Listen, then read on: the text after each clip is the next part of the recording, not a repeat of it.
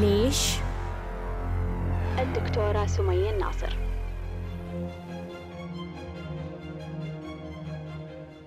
مساء الخير مساء الحب مساء السلام مساء الجمال. مرحبا بمستمعينا على بانوراما اف ام في ليش؟ ليش ليش ليش ليش اليوم حلقة مختلفة ودراما عائلية؟ وصلتني من صديقتي ملك. تقول السلام عليكم. اسمي ملك من الأردن أتابعك من فترة وأشكرك على كل ما تقدمينه لنا. أنا نشأت في عائلة فيها مشاكل كثيرة. كان بابا أسلوبه في التربية الضرب وحتى كنا نشوفه يضرب ماما أمامنا. من كنا صغار وعددنا ثمانية أطفال وكلنا بيننا سنة أو أقل. عشنا في فقر وشح كثير طوال فترة الطفولة. كان عقابنا الضرب والحرمان من الأكل. ومرات كان يستخدم أو يستخدم أسلوب الحرق حتى يؤدبنا. حسب قناعته كنت أمص إصبعي وأنا صغيرة وكان بابا يحرقني في إصبعي بمفك بعد ما يحميه. وماما أسلوبها كان الفلفل الحار على لساني. حتى تخلصت من هذه العادة أنا وأخواتي. وأكثر شيء أتذكره أنه بابا كان يصحينا الصبح بكير حتى ننظف البيت والحديقة. أسلوبه كان صراخ وإذا ما ردينا كان يصحينا بالضرب. أنا وإخواني نفس الأسلوب في فترة المراهقة. جاب امرأة على البيت بحجة أنه عندها شغل معها. وكان يجلس معاها في غرفة ويسكر عليه الباب. بعد فترة عرفنا أنها زوجته. كان يحكي معها على التليفون أمامنا وأمام ماما. وكنا نظل نبكي وماما مغتربة من لبنان. كانت تذكر مرات تهرب من البيت. هي تتذكر ملك تقول مرات تهرب من البيت وتروح عند أهلها بلبنان. وإحنا نصير نبكي نبغاها. وكانت ترجع بعد شهر أو أكثر لأن عندها مشاكل مع أهلها. فكانت تلاقي بابا أرحم قصدها أرحم من أهلها. كانت تحكي لنا وكنا حنا نقوم بالبيت وبابا نفس الأسلوب الضرب والصراخ. اللي أتذكره أني كنت أقل من صاحباتي بكثير أشياء من ملابس وطعام وشكل وكل شيء. حتى أني أتذكر كنت آكل بقايا طعام الطلاب بدون ما حدا يشوفني. وكان بابا مربي حيوانات بحديقة المنزل مثل وز ودجاج وأرانب وكنا دائما نسمع كلام من الجيران وصحباتنا عن الحيوانات ورائحتها والكل كان يتنمر علينا في الحي والمدرسة. وكان بابا يرسلنا نجيب أكل للحيوانات أي ما كان الطقس بارد نلم بقايا الخضار والخبز من محلات الخضار وكان يشتري لنا أرخص شيء من الخضار والمواد التموينية للأكل. ومرات كثيرة ما يكون عندنا شيء ناكله حتى ملابس العيد ما كان يشتري لنا. أغلب المرات كانت ماما تخيط لنا ملابس من قماش رخيص. المهم بعد ما بابا جاب الزوجة للبيت وعرفنا إنها زوجته اتفقنا نطردهم من البيت. شوفوا كيف القصة. وخوفناهم وكسرنا الصحون. ما عمري أنسى هذا اليوم. حطوا مية خط تحت هذه الجملة اللي تقولها ملك. ما عمري أنسى هذا اليوم. وطلعوا من البيت. وما عاد شفنا بابا خمسة عشر سنة. لحد ما أختي قررت تتزوج كان لازم يجي. ماما كان عندها محل خياطة وبلشت من الصفر تشتغل بإيدها وتعيشنا وتغير حالنا للأحسن الحمد لله. ودرسنا كلنا بالجامعة وخلصنا. المشكلة أني فهمت ووعيت أنه مشاكلي سببها طفولتي. أنا لما كانت ماما تشتغل بالمحل كانت تجبرني أشتغل معاها لأني كنت أشطر وحدة أساعدها. وكانت تعطيني مبلغ بسيط جدا خلاني أكره المحل وأكره ماما لأنها تجبرني أكون معها بأسلوب الشفقة.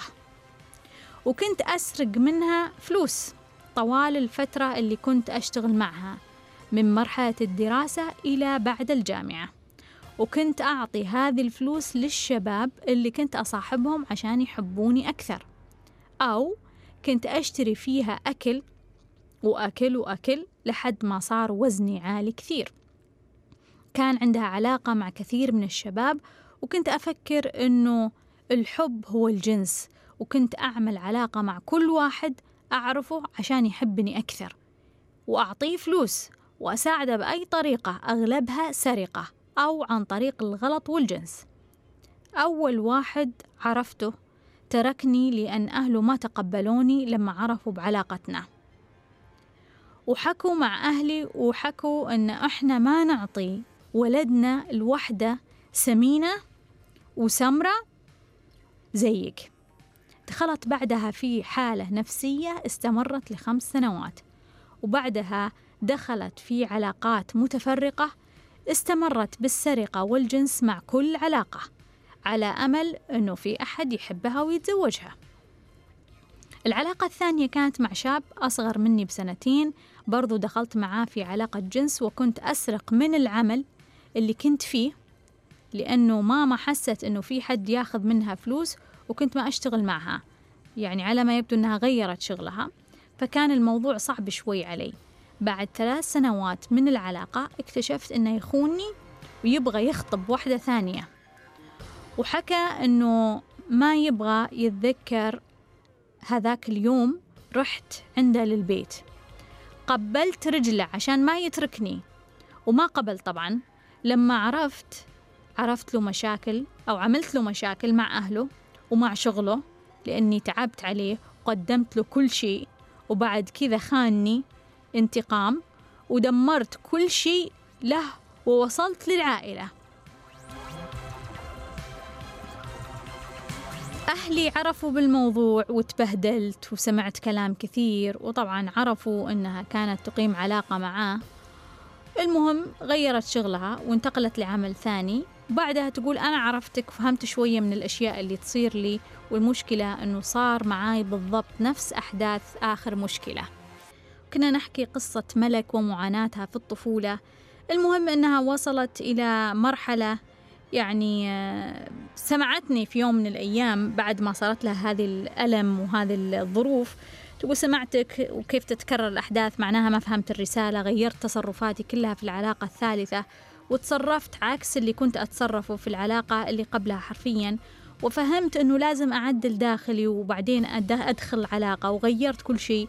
وقفت سرقة والحمد لله. وعدت نفسي أرجع كل قرش سرقته من حد. ورتبت قيمي وتقربت من الله أكثر.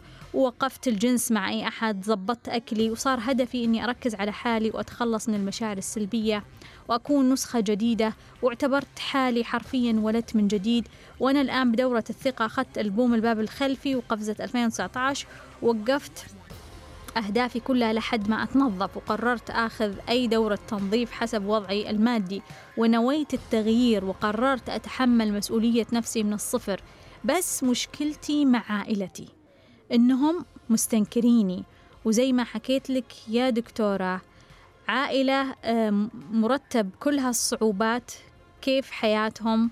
الأم والأخوان والأولاد أنا تقريبا منعزلة عنهم ما أكرههم بس أتقبلهم وما أبغى أرجع لورا بعد كل هالتعب لأن صعب تحدي بالنسبة لي هو تقبل العائلة نيتي أني أكون نسخة أفضل من نفسي وأن أعرف شغفي بالحياة وأن أكون حقيقية ساعديني دكتورة.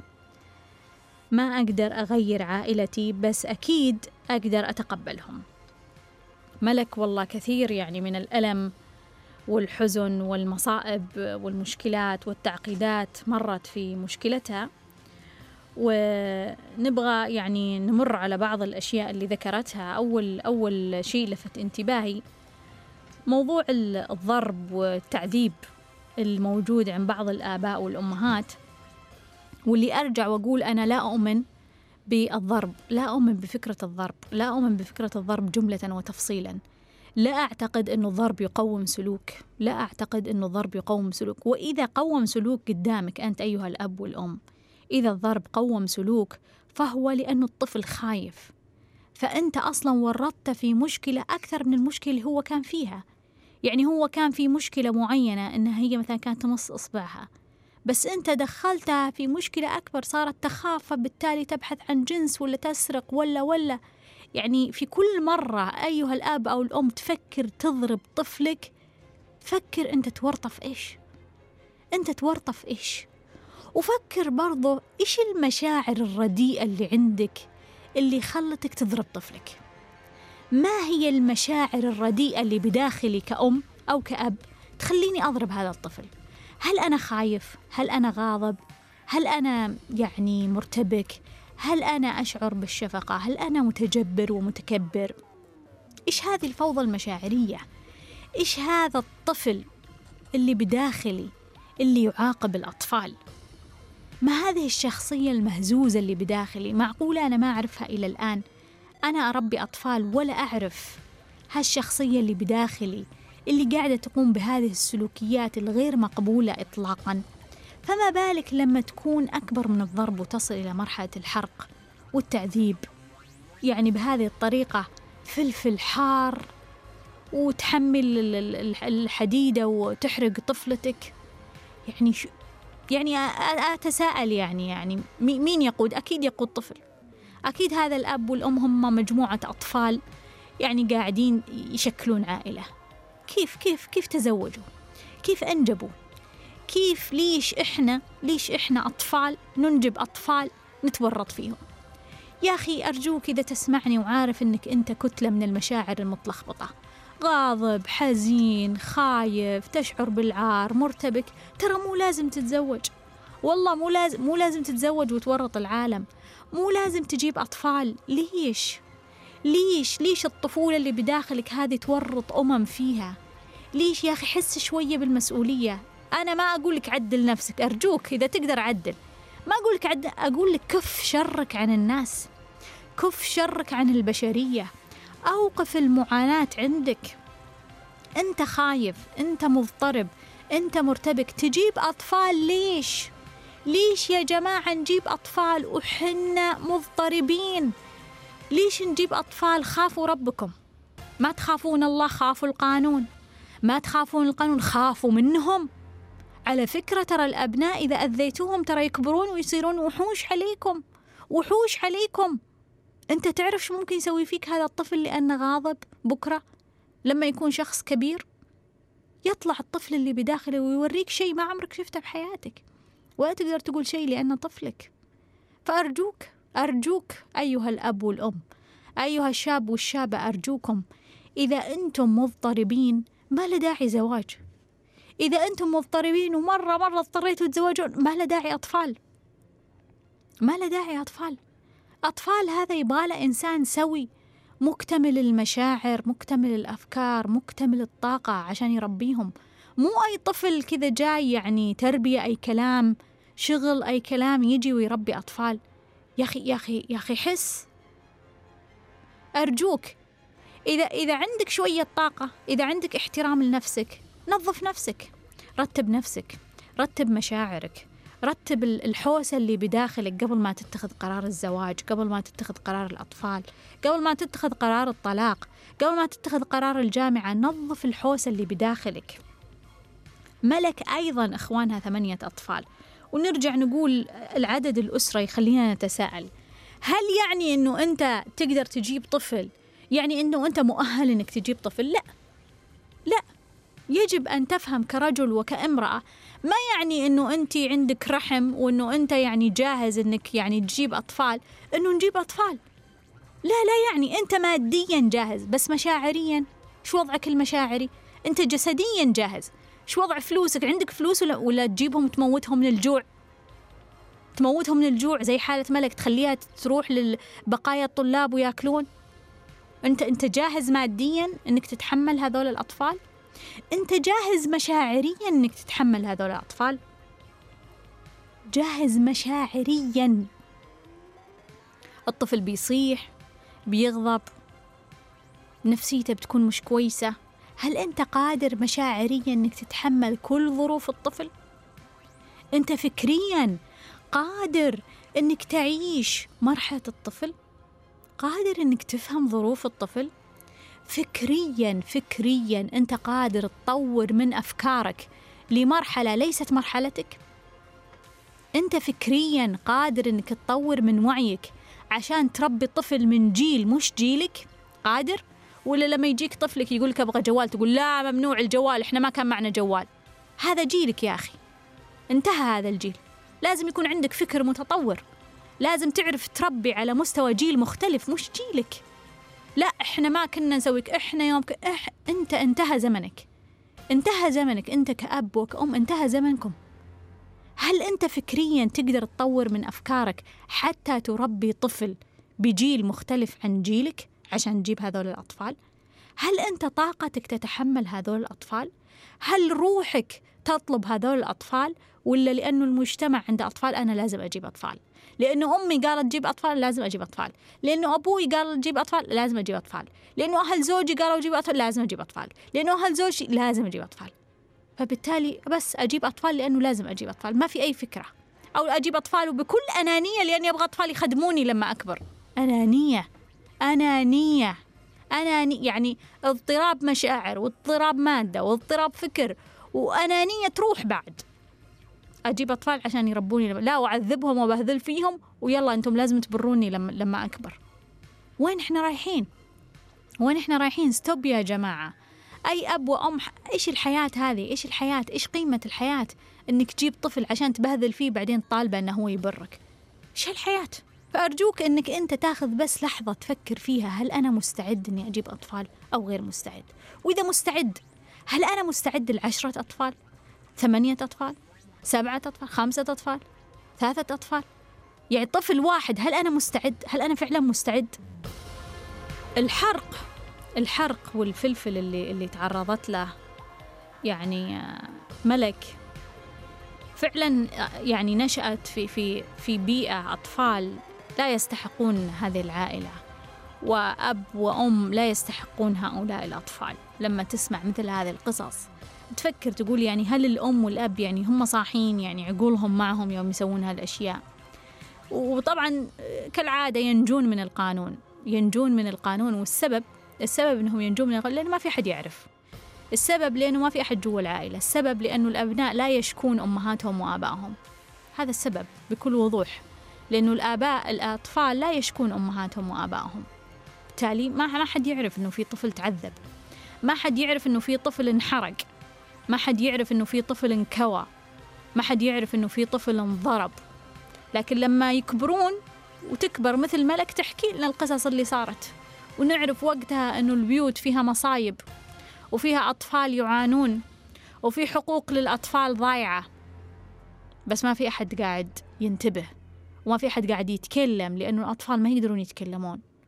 فإحنا يجب أن نتكلم باسم حقوق الأطفال. يجب أن نتكلم باسم الأطفال اللي ما حد يشوفهم ولا حد يسمعهم ولا حد يدري عنهم. من ضمن النقاط اللي كانت تحكيها ملك تقول كان أبوها يطلب منه منهم تنظيف البيت والحديقة. وكان يعني يقومهم بالصراخ وإذا ما قاموا يضربهم عشان ينظفون البيت والحديقة. هو السؤال الآن لكل أم وأب مسؤولية البيت والحديقة هي مسؤولية مين؟ مسؤولية الأطفال ولا مسؤولية الأم والأب؟ هنا يجي عندنا يا جماعة عندنا اضطراب كبير في المسؤوليات مش بس على صعيد العائلة على أصعدة كثيرة إحنا نحاول قدر الإمكان أن نهرب من مسؤولياتنا في الحياة الزوجية في الحياة العائلية في مجموعة الأصدقاء في الوظيفة كل واحد يقول له هذا مو شغلي هذا مو شغلي ويرمي على الثاني هذا مو شغلي ويرمي على الثاني. وفي النهاية القوي هو أكثر واحد يقدر يرمي الشغل على أحد غيره. القصة أنه إحنا لما نكون أصدقاء نقدر نتجادل وندافع عن بعض أو ندافع عن أنفسنا. لما نكون مثلا أزواج يمكن نقدر نتجادل وندافع عن أنفسنا. لما نكون يمكن في الوظيفة نقدر نقول والله هذا مو شغلي والله أنا بسوي هذا بس ترى هذا مو شغلي والله كذا والله أقدر أناقش. لكن لما يكون طفل ماذا يقول؟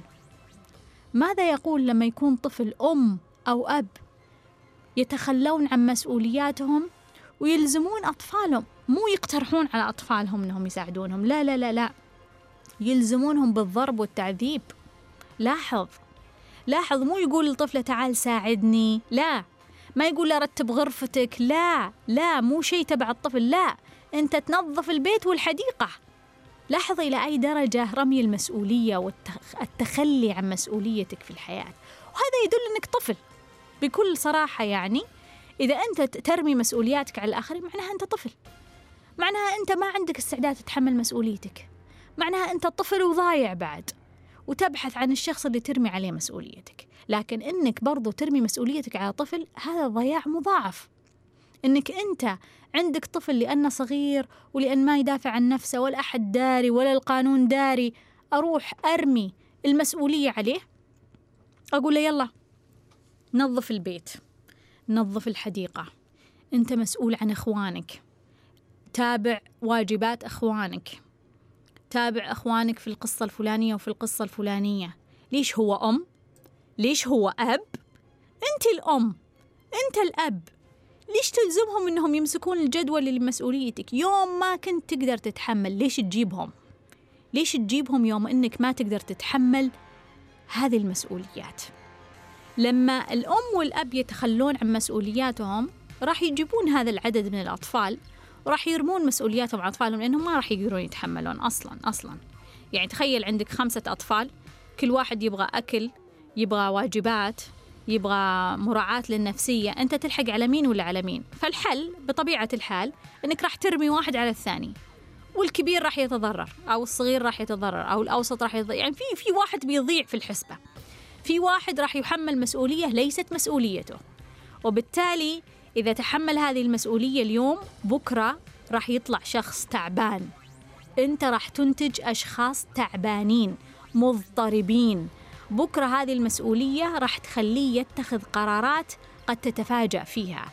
راح يتطرف في كثير من المواقف في الحياة والسبب تحمله المسؤولية ليست مسؤوليته. شطارتك أنت كأب شطارتك كأم أنك أنت لما تجيب أطفال تتحمل مسؤوليتهم مئة بالمئة أو لا تجيبهم بكل بساطة لا تجيبهم. أو أحضر معك أشخاص يساعدونك في هذه المسؤولية. ممكن تكون تورطت وأخطأت والآن عندك مجموعة أطفال طيب إيش أسوي؟ لا ترمي مسؤوليتك. جب أشخاص يساعدونك في تحمل هذه المسؤولية. جب لك مدرس مدرسة تساعد في الواجبات مربي مربية. أحد الأشياء اللي لفتتني في قصة ملك هو الموقف لما وجدوا آه، زوجة الأب داخلة عندهم في البيت وبعدين الأم اتخذت موقف وتصرفت تصرف آه، يعني قاموا قاموا يسوون موقف كسروا الصحون وما حكت ملك التفاصيل بس قاعدة أنا أتخيل يعني أتخيل الحدث. طبعا الخطأ يبدأ من أنه الأب أحضر هذه المرأة للبيت. يبدو أنه المرأة زوجته يعني ما لها ما لها قدر ما لها أهمية. فبالتالي يمكن يبغى يغيظها يمكن مو مهتم لها. يمكن طبعا مو مهتم لها ولا مهتم لعياله حتى يعني مهتم لمشاعرهم يعني أو إيش اللي بيصير أصلاً. اللي صار إنه هو لما جاب هذه المرأة الزوجة اكتشفت الموضوع وفي لحظة من اللحظات عشان كذا أنا دايما أقول انتبهوا لا تستسهل استفزاز الناس. لا تستسهل استمرار ضغطك على الناس. انتبه انت كمدير في العمل انت كأب كأم كزوجة كزوج لا تستسهل انك تستمر تضغط زر الضغط على شخص آخر. ترى الشخص الطيب السهل البسيط أو الخواف المرتبك الضعيف يوم من الأيام ينفقع وراح يصدمك. وراح تتفاجأ وقد يدمرك. فأرجوك انتبه لا تستسهل هذا الموضوع. هذا الأب على ما يبدو استسهل إنه الأم يعني هذه يعني أم يعني ضعيفة ومو مهتمة وكذا. فقام دخل الزوجة هي طبعا خلص هي على ما يبدو استوى عندها الموضوع. لما شافت إنه في زواج وشافت إنه في امرأة أخرى دخلت عليها استوى عندها الموضوع. وهذا يثير تساؤل عندي. لهذه الأم ولكل أم تسمعني. الآن الموضوع استوى. لما دخلت زوجة ثانية قررت إنك تغيرين من نفسك وتغضبين تغضبين ويخرج الكبرياء اللي عندك وتحتجين على الواقع. لكن يوم عيالك ينحرقون وينضربون ما ثرتي. يوم عيالك يتدمرون ما عنالك أي شيء. شيء غريب. شيء غريب أنه مرأة وزوجة تدخل عليك تثير عندك كل هذا الغضب. بينما أنك تشوفين أطفالك يتعرضون لكل أشكال العنف ما يثير عندك الغضب ومشي الموضوع ومعدي الموضوع. اللي حصل هذه تركيبتها هذه المرأة. وصلت لهذه المرحلة وثارت. وغضبت. غضبت ليش؟ لأنها كانت في مرحلة الخوف على سلم هاوكنز اللي يبغى يرجع اليوتيوب ويسمع حتى يستفيد جدا مقاطع جدا مفيدة راح تغير حياتك. أوعدك إذا سمعتها راح تتغير حياتك. اكتب بس على اليوتيوب سلم هاوكن سمية الناصر المهم في هذا الموقف المرأة في لحظة واحدة انتقلت من الخوف إلى الغضب وانفجرت وخرج وجه آخر لهذه المرأة وقامت تكسر صحون هي وعيالها. طبعا طبعا لا تنسون لأم هذه طبعا لأنها مش مسؤولة ومستهترة. و و و و كل الكلام اللي قلناه قبل. دخلت كل أطفالها في الموضوع. المفروض هي يعني تنتقم لنفسها تنتصر لنفسها تتضارب هي وزوجها الحالة. لا لا لا. لا لا لا. اسمع ملك وش تقول؟ تقول لن أنسى ذاك اليوم. يعني دخلت كل عيالها في الموضوع. ما دخلتهم على مشكلة هم يعني متضررين منها. لا. لا. ما دخلتهم دفاعا عن حقوقهم لا. ما دخلتهم عشان هم يطالبون أبوهم بحق ولا يطالبونهم بفلوس ولا يطالبونه يكف أذاهم لا. دخلتهم عشان ينتصرون لها في إنه امرأة دخلت البيت. يا جماعة ضياع ضياع ضياع مؤلم. ما أدري وش أقول. ما أدري وش أقول على هالتركيبة. ونجد هالتركيبة على فكرة مكررة مش غريبة يعني. ما تستغربون تجدون امرأة تنتقم لما تدخل عليها هالمرأة. لكن كل شيء عندها خربان أوكي معدي الموضوع. فأنا يعني أستاء كثيرا لما أجد امرأة تدخل أولادها في مشكلات بينها وبين زوجها. أو رجل يدخل أولاده في المشكلات بينه يا أخي أنتم متهاوشين متضاربين متجالدين. أوكي ماشي. ماشي. يعني بالغ لبالغ تتفاهمون. الأطفال دخلهم؟ تدخلهم في صفك ليش تدخلينهم في صفك ليش ما لهم دخل. أنتم تضاربوا لحالكم. هم ما لهم دخل تدخلونهم في هذه الفوضى. يعني جزء من عدم يعني مو كافي.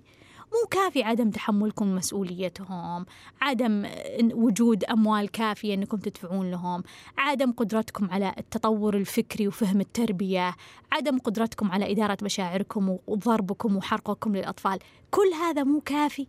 مو كافي بعد زيادة نروح وندخل أطفالنا في صفي ولا في صفها.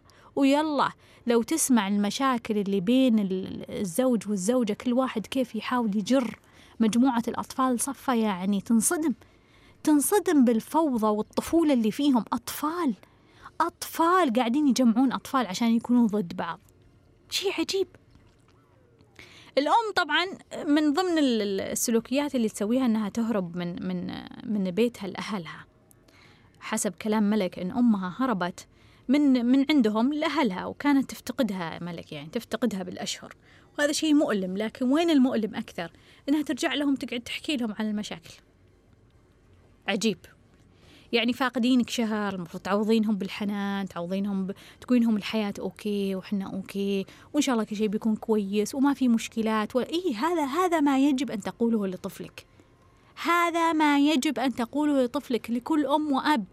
هذا ما يجب أن تقوله لطفلك. كل شيء أوكي وما في مشكلة وما في شيء يخوف. هذه هي مسؤوليتك. إنك تحمي مشاعر الطفل من أن تتدمر. إنك تحمي مشاعر الطفل من أن تحدث لها أي صدمة. أما تجي أم أم يا جماعة تحكي مشاكلها لأطفالها؟ شيء لا يصدق. يعني طفلة كأنها بزر قاعدة تحكي تحكي مع مجموعة أطفال. طفل يحكي مع مجموعة أطفال. ما ما ما تدري إيش تقول. تحتار يعني تحتار تقول هل هل هذه المرأة بكامل عقلها؟ هل هي واعية؟ طبعا لا مو واعية. طبعا طبعا الطفل الداخلي هو اللي قاعد يتكلم ويسوي هذه الحركات السخيفة. تقول ملك إنها تاكل كانت من بقايا آه، طعام الطلاب لأنه ما كان فيه وكان أبوها يرسلهم عشان يعني يعني يجمعون الأكل أو الخضروات بقايا الخضروات من المحلات. وشوف كيف هذا الأب صنع كارما الفقر صناعة. كيف يعني برمج أطفاله على الفقر. ووراهم وعلمهم. يعني إحنا أطفالنا إذا إحنا نبغى فعلا نعطيهم حياة جيدة يجب أن نشعرهم بأن الأموال جيدة بس مش بالضرورة تحصل عليها. يجب أن نشعرهم بأنه في أموال والأموال متوفرة بس مش بالضرورة تحصل عليها. لكن ما نعلمهم ونبرمجهم على الأزمة المادية اللي موجودة. قد يكون فعلا أبوك عنده أزمة مادية بس إنه يوصل لمرحلة أنه يعيشكم هذه الأزمة هذه مشكلة هذه عدم مسؤولية هذه طفولة. الأم أخذت زمام الأمور في لحظة من اللحظات وبعد ما يعني مشى الأب وطلع بعد الموقف الغاضب من الأم يوم كسرت الصحون. طبعا هو خاف لأنه هو أيضا في مرحلة الخوف. هي كانت في الخوف وهو كان في الخوف. لما كسرت الصحون هي وأطفالها صارت في الغضب فصارت هي القائد. لأنه الغاضب يقود الخواف. الغاضب كبش الفداء الغاضب هو الخواف. فالآن هو ما يبغى يكون كبش فداء. هو هو رجل وشوية عنده استراتيجيات. وهو أقوى شوي أقوى شوي منها هي لما كانت خوافة كانت تروح لها لها تهرب بعدين ترجع. تهرب بعدين ترجع. هو قال لك لا.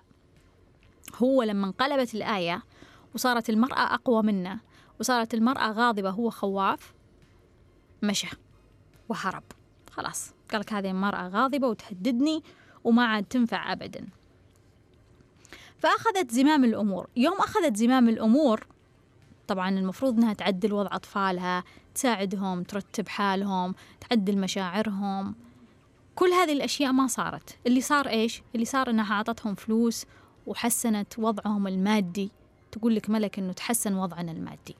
وهذه أزمة كثير من الأمهات والآباء يتورطون فيها أنهم يعتقدون أنه أطفالهم يحتاجون المادة فقط. وصحيح أن الأطفال يحتاجون المادة بس مش المادة فقط.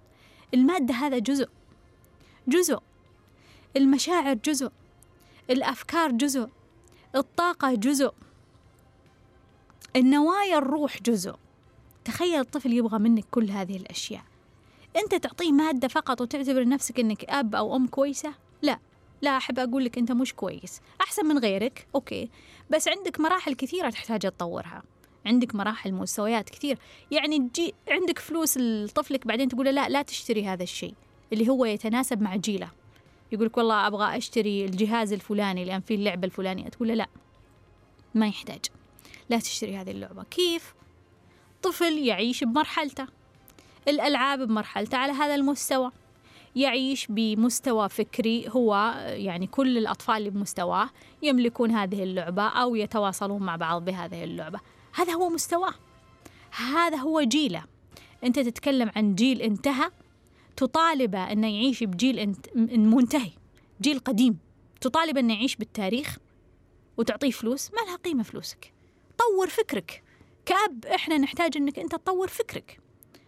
فبالتالي لما الأم أخذت زمام الأمور عدلت شوية من الأموال لكنها قامت بنفس المعطيات وقامت تقتر الأموال على بنتها اضطرت ال... وتعيش في في كارما الفقر ولفت انتباهي ملك إنها قالت إنها تجبرني على إثارة الشفقة. ملك ما شرحت هذا الموضوع لكني أنا أفهمه تماما بحكم كثير من الاستشارات اللي تمر علي. كيف أنه هذه الأم طبعا تعودت على أنها هي مصدر مثير للشفقة.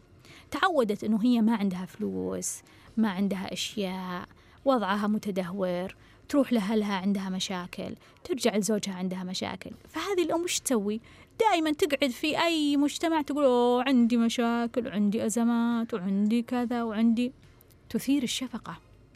تثير شفقة الآخرين. عشان الآخرين يقول لها لا يا حياتي بسم الله عليك ما تشوفين شر والله أنت الكويسة والله أنت الممتازة وهو التعبان والله وهكذا.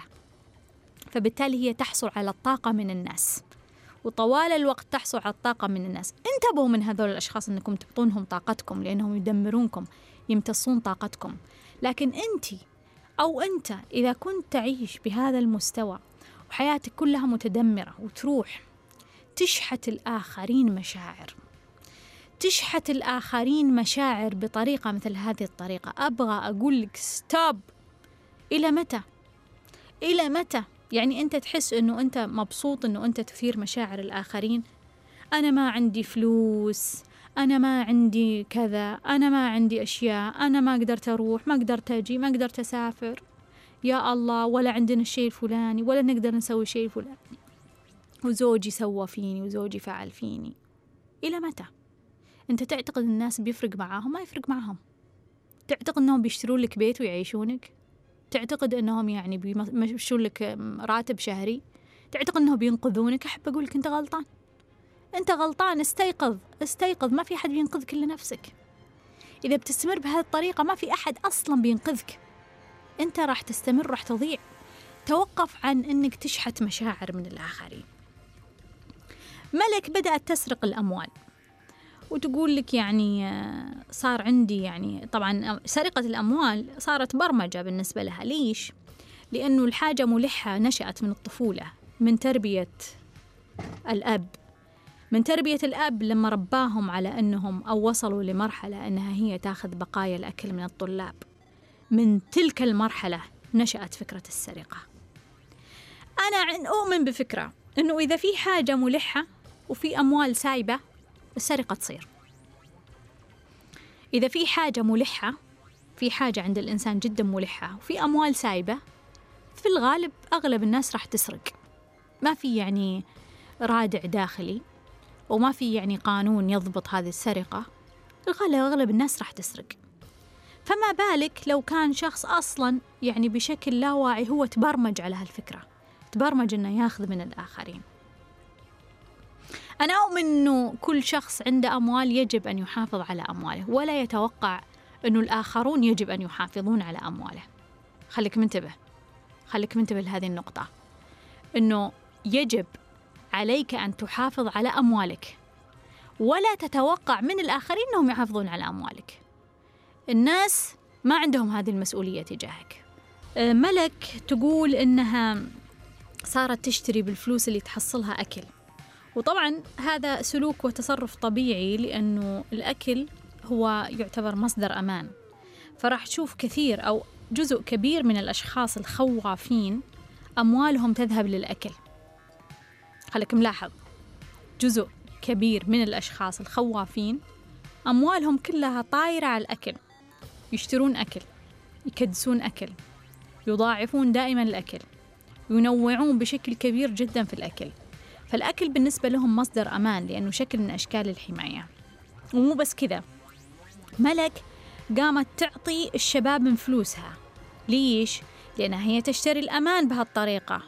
فلما شاب تعطيه فلوس هو خلاص أنا عندي مصدر. فهي فهو يلتزم معها. وهي كأنها تشتري محرك من محركات الأمان والمشاعر عندها. إحنا يا جماعة نحتاج إلى خزان. كلنا كلنا كبار صغار نساء رجال أقوياء ضعاف كلنا نحتاج خزان من المشاعر يحركنا. هذا الخزان قد يتوفر عند الشخص بشكل طبيعي وتلقائي إذا نشأ نشأة طبيعية. وأحيانا ما يتوفر لما يكون مر بكثير من المشكلات والآلام والمعاناة مثل حبيبتي ملك. لازم هو يصنعها لازم يتقمصها لازم يدور لها. العقل اللاواعي دائما ينقذك. لما تكون ضايع وما تدري عن حالك وما تدري عن نفسك وما تدري عن الداخل وكل تبعات الداخل وش اللي قاعد يصير جوا لما تكون ضايع زي أغلب الناس ضايعين العقل اللاواعي راح يتصرف. لأنه إذا أنت ضايع معناها الوعي نايم. فالعقل اللاواعي هو القائد. وإذا قاد العقل اللاواعي بيتصرف. بيسوي على قده يعني بيسوي شيء اللي يقدر عليه. هو العقل اللاواعي أهم شيء يخليك عايش آه، بشكل جيد أو قدر الإمكان جيد. العقل اللاواعي هذه مهمته في الحياة إنه يعيشك. إنه يعيشك يعني لا تصل إلى مرحلة إنك تنهبل وتفقد مخك وكذا ولا تصل لمرحلة إنك تروح المستشفى ولا تصل لمراحل جدا سيئة. شوي سيئة ما يخالف ما عنده مشكلة بس أهم شيء يعيشك هو يبغاك تستمر في الحياة. عنده دور وهو مثل الطفل. يحاول يحميك لما أنت يكون مخك مو مع نفسك لما يكون وعيك مو مع نفسك لما تكون نائم هو يحميك. فاللي حصل أنه العقل اللاواعي اللاواعي عند ملك يحميها. فكيف يحميها؟ يقول لها اشتري أكل وادفعي للشباب فلوس. ليش؟ لأنه هذه بالنسبة لها تعطيها مشاعر وتضمن لها مشاعر الأمان. فما دام في أكل فإحنا في أمان. ما دام فيه شاب يعطيني مشاعر فإحنا في أمان. فتستمر تدفع لهم بدون وعي حتى يستمر المحرك حتى تستمر الطاقة اللي هي مشاعر الشاب. يعطيها هذه المشاعر. هي كانت تعتقد أنه الجنس هو الحب. لا العقل اللاواعي فاهم. تخيلوا العقل اللاواعي فاهم الموضوع فاهم أنه هي قاعدة تدفع للمشاعر مو قاعدة تدفع للجنس. لكن عقلها الواعي هو يعتقد كذا تموه له. لأنه نائم فتموه له أنه أوه لا يكون الموضوع كذا أنه هو يعني يحبني هو جنس لا. فاستمرت تدفع عشان العقل اللاواعي يبغاها تعيش يبغاها تستمر تعيش. بعد ما صارت لها الأزمة مع الشاب ورفضها وكان لازم يرفضها كان لازم توصل لهذه المرحلة دخلت في حالة نفسية لمدة خمس سنوات. طبيعي. طبيعي لأنه كان كان الشاب هذا هو مصدر طاقي. كان الشاب هذا هو محرك مشاعري بالنسبة لها. كان هو بالنسبة لها بنزين. كان مشاعريا بالنسبة لها بنزين. من وين تاخذ البنزين يا جماعة؟ أب مش موجود. أم تمارس سلوكيات ضعف وشفقة لا تناسب هذه البنت والبنت أعلى منها في الوعي. فمن وين تجيب المشاعر؟ من وين؟ من وين؟ عائلة متلخبطة. من وين تجيب المشاعر؟ الطريقة الوحيدة أنها هي تشتغل تأخذ الفلوس. الفلوس هذه تستخدمها تشتري فيها مشاعر. تشتغل وتشتري بالفلوس مشاعر. أسألك الآن ماذا تشتري بأموالك؟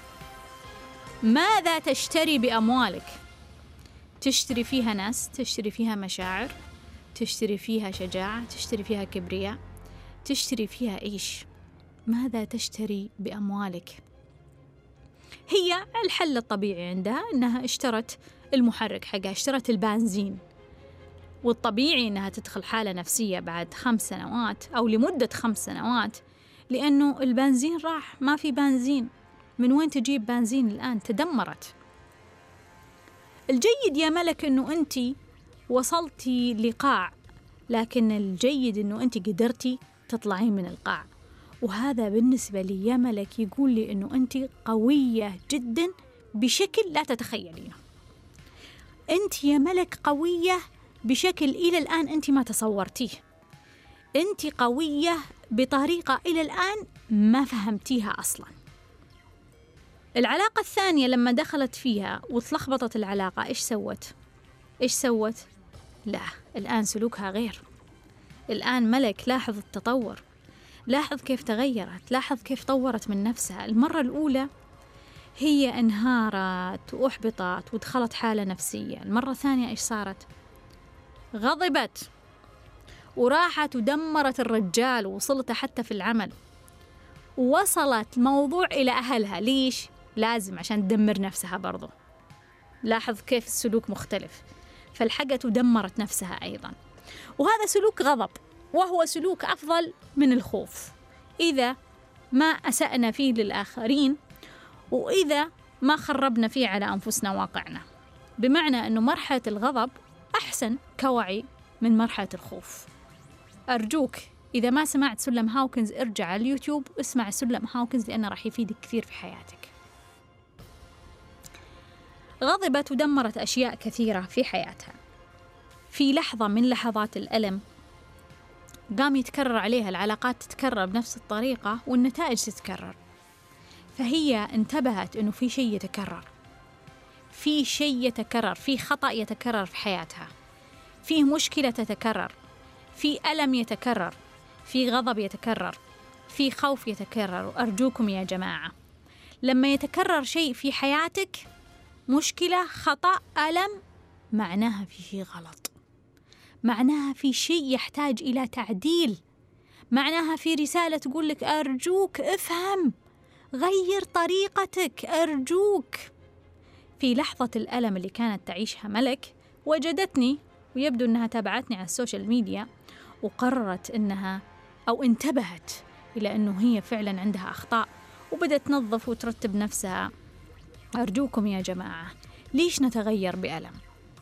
تسمعني الآن؟ عندك مشكلة؟ عندك ألم؟ عندك لخبطة في حياتك؟ ليش تنتظر لما المشكلة تكون مصيبة؟